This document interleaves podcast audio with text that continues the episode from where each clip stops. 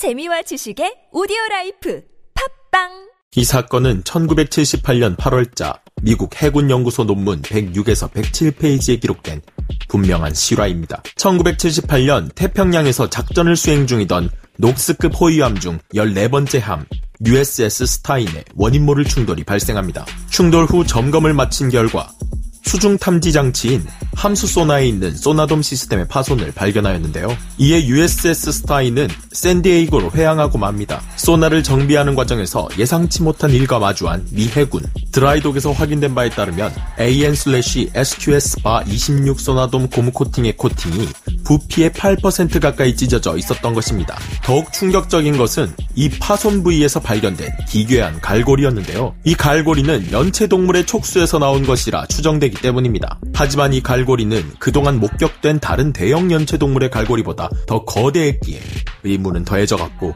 미 해군은 해양 생물학자들에게 이 갈고리 발톱의 분석을 요청했는데요. 그 결과 믿을 수 없는 사실에 모두가 경악하고 맙니다. 이 갈고리는 무려 몸 길이가 45m 이상 되는 엄청나게 거대한 생물의 갈고리로 밝혀졌기 때문입니다. 이 일은 미합 중국 해군 드라이독에서 미확인 생물체의 증거가 명백히 밝혀지고 기록되었다는 점, 이에 대한 목격 주체가 그 어떤 누구보다도 확실했다는 점에서 미 해군 전대미문의 미스테리로 남아있다고 합니다. 도대체 길이가 133.5m에 만재배 수량 수량 4,260톤에 달하는 이 거대한 호위함을 공격한 괴물의 정체는 무엇일까요? 안녕하세요. 동물돋보기입니다. 바다에 업을 두고 사시는 분들에게 닥치는 가장 큰 위험은 인간의 실수와 안이함으로 일어나는 사고도 있지만 자연재해로 인한 사고가 더욱 무서운 법입니다. 그리하여 바닷가 지역에서는 바다와 관련된 미신과 전설들이 아직까지도 전해지기도 하며 여전히 재를 지내는 등의 풍습이 남아있는데요. 서양도 예외 없이 바다에 관련된 무서운 전설이 있었습니다. 바로 거대한 촉수를 사용해 배를 감싸 부서뜨리고 난파시키는 정체불명의 괴물이 바닷속에 있다는 전설이죠. 그 정체불명의 괴물 은 바로 크라켄. 크라켄에 대한 이야기는 여러 문학 작품 속에 남아있을 뿐만 아니라 수많은 영화에서 비슷하면서도 다른 생김새로 등장하며 악역을 도맡는 거대한 괴수입니다. 위의 실화에 등장한 괴수가 전설 속의 크라켄일 리는 없을 테고 크라켄과 가장 흡사한 생물인 대왕 오징어가 아닐까 추측을 해보는데요. 몸 길이가 45m나 되는 대왕 오징어가 정말로 심해에 존재하고 있을까요? 오늘은 지구 역사상 가장 거대한 두 종류인 거대 오징어들에 대해 알아보겠습니다. 오늘의 동물 돋보기 시작합니다. 동물 돋보기 줌 인.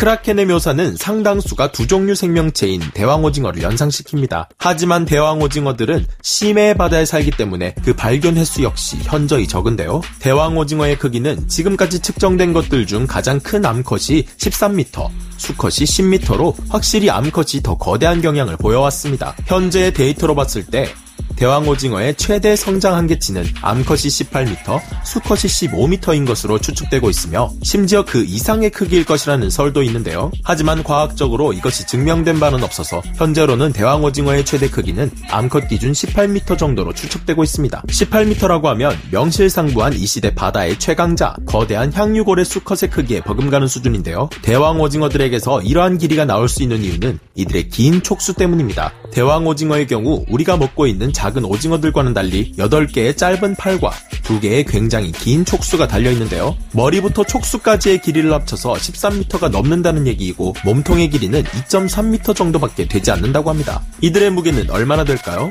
대왕 오징어 수컷은 100에서 180kg, 암컷은 300kg가량 나가며 거대한 눈과 날카로운 부리를 가지고 있는데요. 농구공만한 이들의 날카로운 부리는 굉장히 날카로우며 측정된 바는 없지만 굉장한 치악력을 가지고 있을 것으로 추측되어집니다. 다리까지 합쳐서 몸 길이 2m인 훔볼트 오징어의 치악력 측정 결과가 510kg인데 대왕 오징어의 크기는 18m까지도 나가죠. 이 정도 덩치를 소유한 오징어들의 치악력이라면 어느 정도 수준일지 상상이 되시나요? 이들의 다리에는 각각 4줄의 빨판까지 있는 데다 그 빨판에는 피라냐의 이빨을 연상시키는 날카로운 갈고리들이 나 있는데요. 그래도 이 오징어들의 갈고리들은 앞으로 말씀드릴 다른 오징어가 가진 무기에 비해 그나마 낫습니다. 대왕 오징어들의 팔 하나하나는 아나콘다를 떠올릴 정도로 굵고 강력합니다. 아나콘다 여러 마리가 그것도 네 줄의 날카로운 갈고리가 있는 빨판까지 있는 거대한 생물이 몸을 칭칭 감는다고 생각하면 생각만 해도 끔찍합니다. 불행 중 다행인 것은 만날 일은 더더욱이나 없겠지만 대왕 오징어들의 경우 온순한 성격을 가지고 있어 사람을 해치는 경우는 거의 없다는 점인데요. 하지만 지금까지 설명한 개체들은 아직 중간 보스 정도랄까요? 콜로살 오징어로도 알려져 있는 남극 하트 지느러미 오징어는 대왕 오징어보다 훨씬 비대한 몸집을 가지고 있습니다. 실제 포획된 개체의 몸통의 크기만 약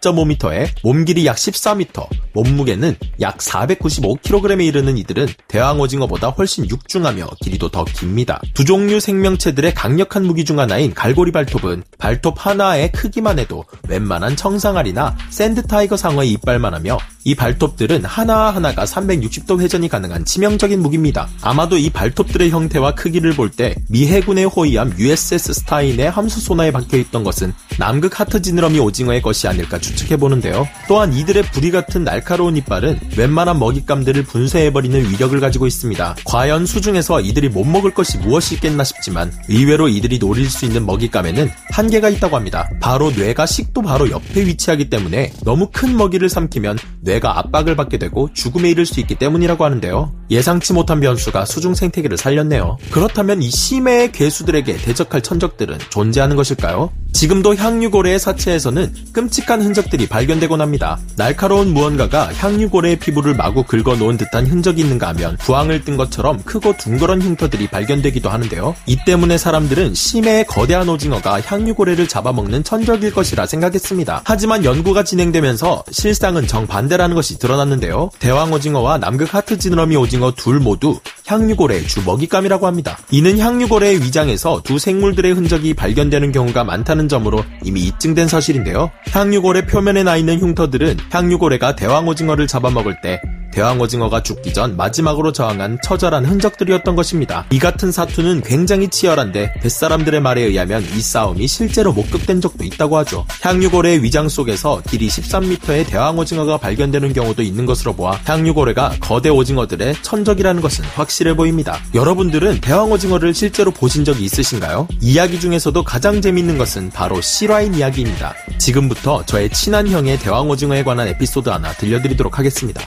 2005년 추운 겨울, 제 친한 형은 천톤급 해양경찰 함정의 승선에 바다를 지키는 임무를 수행하던 중 태어나 본 적 없는 거대한 괴 생명체를 보게 되었다고 합니다. 말이 해양경찰이지 당시 가장 계급이 낮았던 형은 40명이나 되는 고참들과 공무원들의 식사를 담당하던 조리병 일을 맡고 있었습니다. 캄캄한 망망대해를 떠다니던 어느 날 책임자급이었던 주계장을 맡으신 분의 다급한 지시를 받게 되었다고 합니다. 그 지시는 커다란 국통을 가져오라는 것이었는데요. 얼마 뒤 무언가를 담은 국통 안에는 웬 물컹물컹한 살덩어리가 잔뜩 쌓여 있었다고 합니다. 엄청난 양의 정체물을 살덩어리를 자세히 보니 허벅지만한 굵기의 다리에 빨판이 달린 무언가였다고 합니다. 그 형의 묘사에 따르면 그 생명체의 눈알은 가장 큰 냄비 뚜껑만 했고 조류의 부리같이 생긴 무언가는 농구공만한 사이즈였으며 그 끝은 마치 칼날처럼 날카로웠다고 하는데요. 가져온 살덩어리들의 표면에는 젤리 같은 물질들과 끈적끈적한 점액질 액체가 뒤덮여 있었는데 이것을 본 순간 바로 전설의 대왕오징어라는 것을 직감했다고 합니다. 당시 대왕오징어는 몸 길이 8m짜리 아성체였으며 해수면에 둥둥 떠 있는 것이 사람 시체인 줄 알고 건지러 다가갔다가 발견한 오징어를 삶아 먹기 위해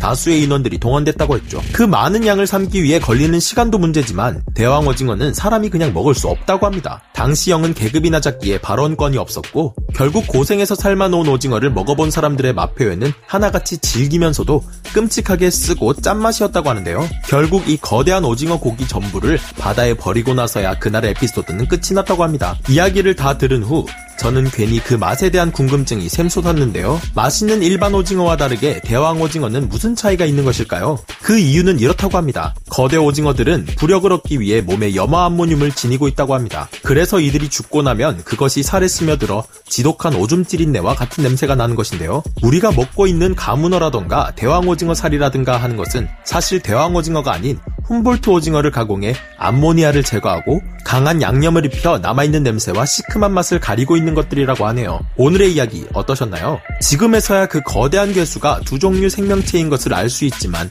이들의 존재를 몰랐을 땐 끔찍한 괴수로 인식하기에 충분했을 것입니다. 이런 점을 본다면 우리 역시 아직 발견하지 못한 생명체들이 많을 것으로 예상되는데요. 우리가 죽기 전에 기술이 더욱 발전해 아직 발견되지 않은 생물들을 한 개체라도 더 볼 수 있다면 좋겠습니다. 그럼 저는 다음 시간에 다시 돌아오겠습니다. 감사합니다. 동물 돋보기 줌 아웃.